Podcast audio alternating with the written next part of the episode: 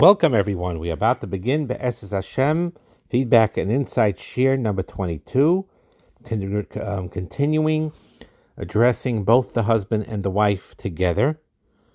And we're talking about the difference, how, generally speaking, husbands and wire, wives are wired completely differently internally as to their um, reactions towards sexual desire and um, like we mentioned last time, men are wired that when they are under stress generally, and they love their wives, and they want to have sex with them, and that helps a lot also to alleviate their stress.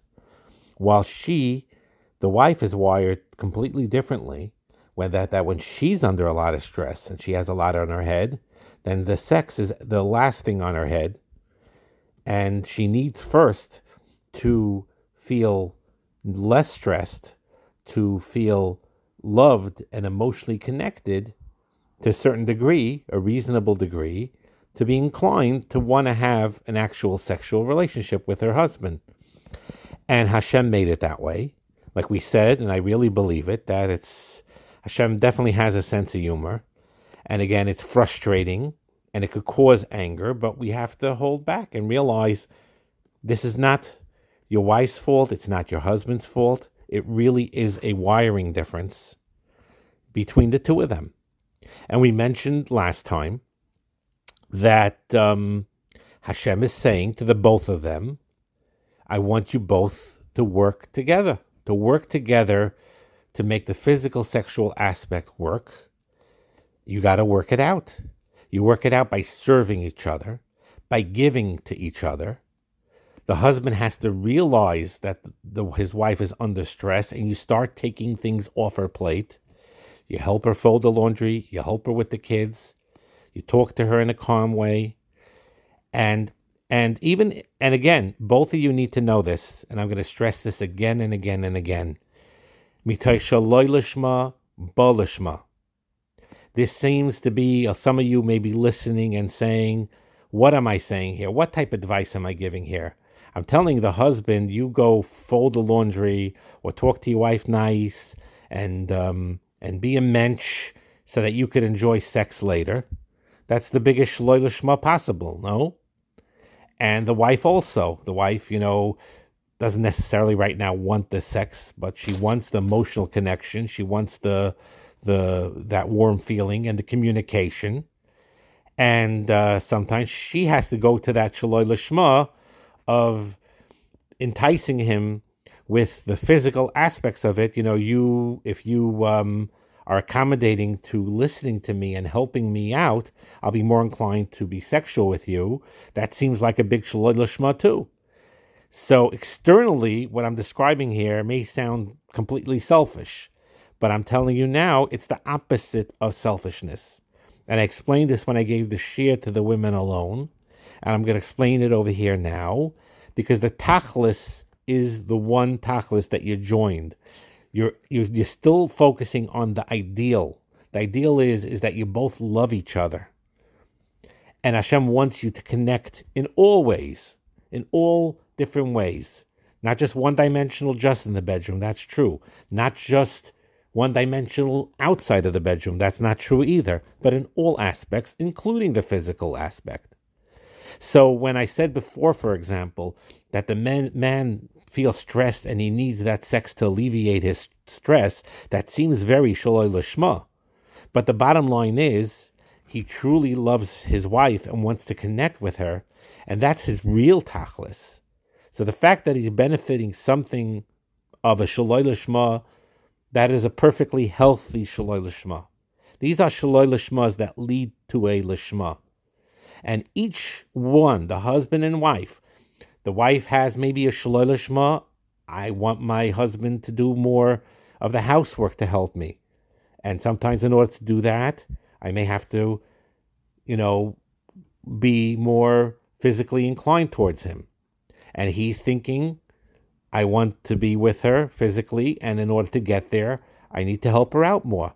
But that's a shaloi lishma that leads to lishma, because the bottom line is you do both love each other, and you're working together for a way to to to to to be one.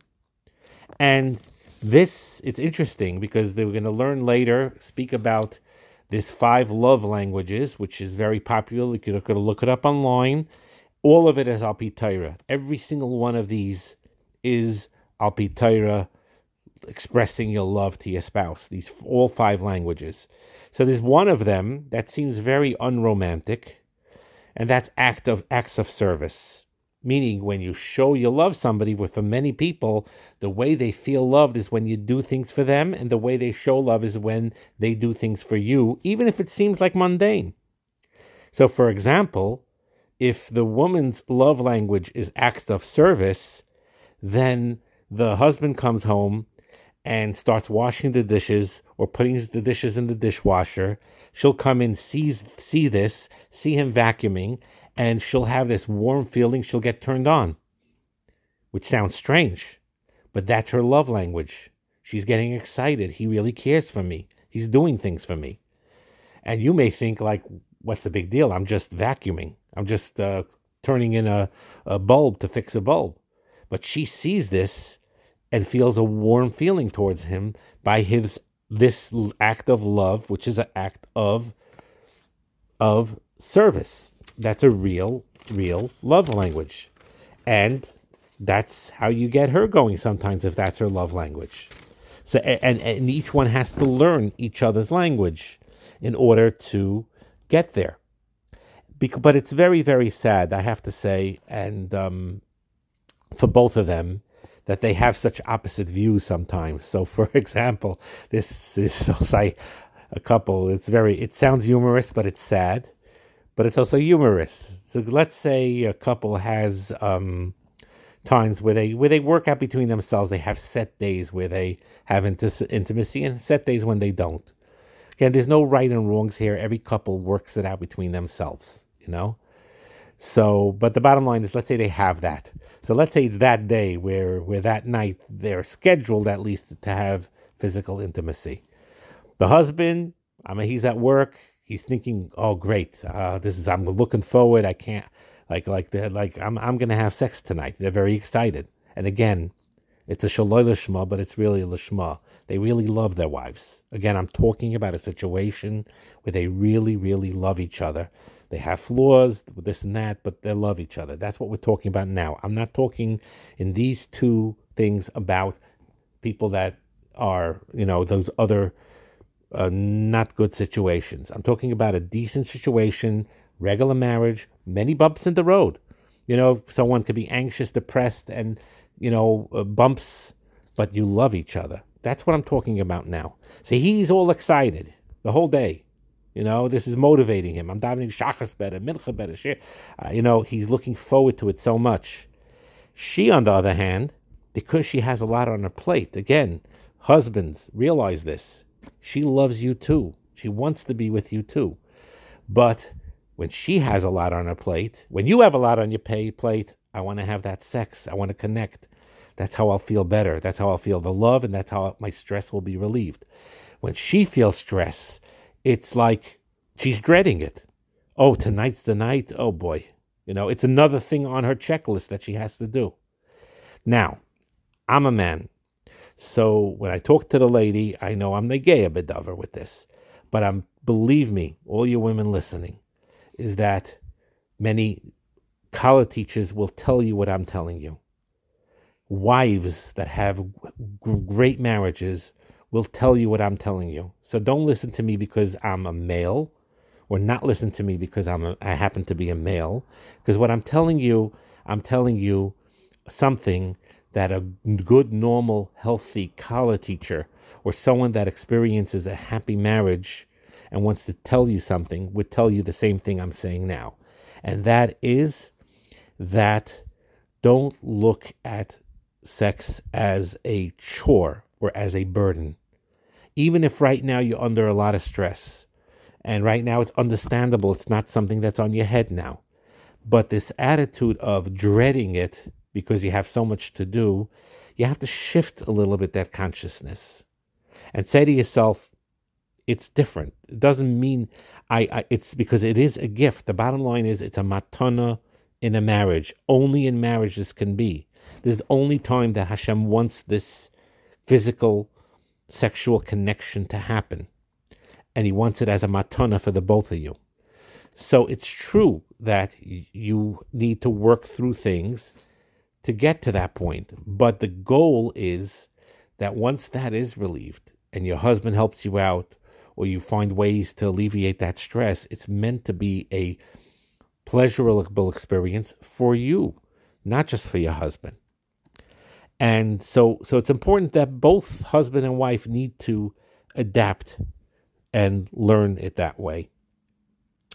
And because the truth is, and again, I'm talking to the wife now, and again, I'm saying this not as a male and not as a husband, but as saying over what kallah teachers say and what other women say who advise other women on their marriages, the ones that are experts. You need to realize that when a man is feels rejected by you rejecting them sexually, it's it, it creates a terrible feeling of loss. It could really mess up their heads. And if you really love your husband, you don't want to mess up your heads. And again, we're talking about being realistic about it and talking it through and working together. And now going back to talking to the both of you, this working together, this is an excellent analogy that I saw that's very important to visualize. And it's like this. You could have like a, a, a, type of a couch where there is a couple seat where a husband and wife could sit together in one type of seat. Let's call that a couple seat. And then you have a single seat here and a single seat here. Okay? So the couple could both together sit in that couple seat where they're communicating with each other and they're looking after each other's needs and they're reciprocating to each other that's one ideal, and that's the ideal. They should both be in that what I call the couple seat, where the husband and wife are sitting together and communicating and working everything out. Then there is these single seats. Single seats means the husband sits in his single seat and is only thinking about his needs, his feelings, his rights, and you have the wife sitting in her single seat, only thinking about her own feelings, her own rights, not thinking about the other. And in marriage, sometimes you have an interchange of these three seats. So, for example, in the best case scenario, they're both sitting in the couple seat, both of them together, and they're talking, they're communicating with each other, they're working out all issues bedroom issues, inside, outside, everything. And they're connecting, a deep friendship. And then you have the opposite extreme, what unfortunately happens even in good marriages. Yes, even in good marriages. He retreats to his single seat because he was hurt by something. She retreats to her single seat.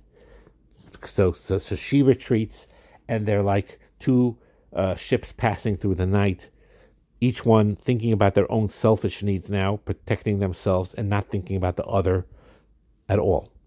Then you have that middle ground. Middle ground means when one one person of the couple is in that single seat, thinking only about themselves and their needs and their own feelings and their own rights, while the other one is sitting in the couple seat, alone right now, but is saying, I am working for the marriage. I want my husband or wife to be with me in this seat. And I'm going to do everything to serve my husband and wife, even though right now they're isolated and they're sitting in their single seat. You have those three separate scenarios happening happening even in the best of marriages but it has to be worked out that ultimately the both of you need to work it out together and um, and it all has to be talked about and again it's not a weakness in tznius whatsoever to have those discussions with your husband alone to know what's what to have compassion and talk through all these subjects that need to be talked to, talked with. And the husband also needs to know. Now I'm talking to the men. If you're if you're having a hard time because your wife is right now very overwhelmed, and it happens a lot after a child is born and the other child is is young, and she's still nursing and um, tired all the time. A lot of times there's anxiety and depression. Could happen to either one of you, by the way, but a lot of times postpartum things where she's not herself. She's simply not herself. And I know this is the first instinct. You feel the rejection because she's not interested in being with you sexually. And you retreat to that single couch, to that single seat, like I talked about, and escape. Escape with pornography, escape with masturbation. That's very unhealthy. It's hard, but it's very unhealthy. Instead, what you need to do is you keep on communicating and be open with your wife. Say, I miss you. I know you're not up to it, whatever it is. But engage her and don't give up. Engage her, talk to her, communicate with her. Don't use the easy way out and escape into your own world. And you, wife, also. If you feel down, depressed, upset, but express that to your husband. I'm not myself. I need help. I got to figure out what to do. Maybe I just need rest. It's not personal. I love you. It's just that I'm just not myself. I, I, I you know, I'm, I, I, I need, I need to, you know, I need some help with this. You can't just say, just snap out of it. Instead, the husband has to say, How can I help you? What can I help you with? Maybe there's a hormonal imbalance that sometimes causes a lack of this interest. Maybe work is depleting energy. There's many, many, many factors. But it's the easiest thing to want to retreat and to hide and to then to make the mistakes that you're going to regret for the rest of your life because you're going to hurt not only your wife but you're going to hurt your yourself you're going to hurt your marriage and what for and again if you truly love each other these bumps in the roads generally work itself out. I'm telling you every marriage has these bumps in many ways and shapes and forms. In every given marriage you have often that one of them is overwhelmed, they're both overwhelmed, and um, and sometimes one, you know, is very interested in the physical intimacy, and the other one is totally overwhelmed and they can't handle it right now, and it could create some tensions. But these are bumps in the roads that could be worked out. You continue reaching out towards each other. Both men and women need to understand the fact that even though they're wired differently, they need to accommodate the wiring of the other one. So, in the case of the husband, he has to pull back a little bit. And even though he's sexually very interested right now, but he senses and knows that his wife is not at this moment, he needs to have a little self restraint and engage your wife in communication, in dialogue, in loving friendship, helping her out, rolling up your sleeves and doing things for her, you could express your interest and say, I want to be with you. And she should respond in kind. But don't take it personally. Don't take it personally. Don't view it as a rejection any single time where oh not now is not the right time or not don't take it personally and don't make the mistake of retreating in your shell and escaping in unhealthy ways and for the wives, encourage the same thing. You may not be interested in the sexual aspect right now. You may be too overwhelmed for it. And that's okay. But don't shut yourself off completely. Don't go into that single couch and say, I'm not interested, just too bad. You work with your husband. Understand that he's wired differently.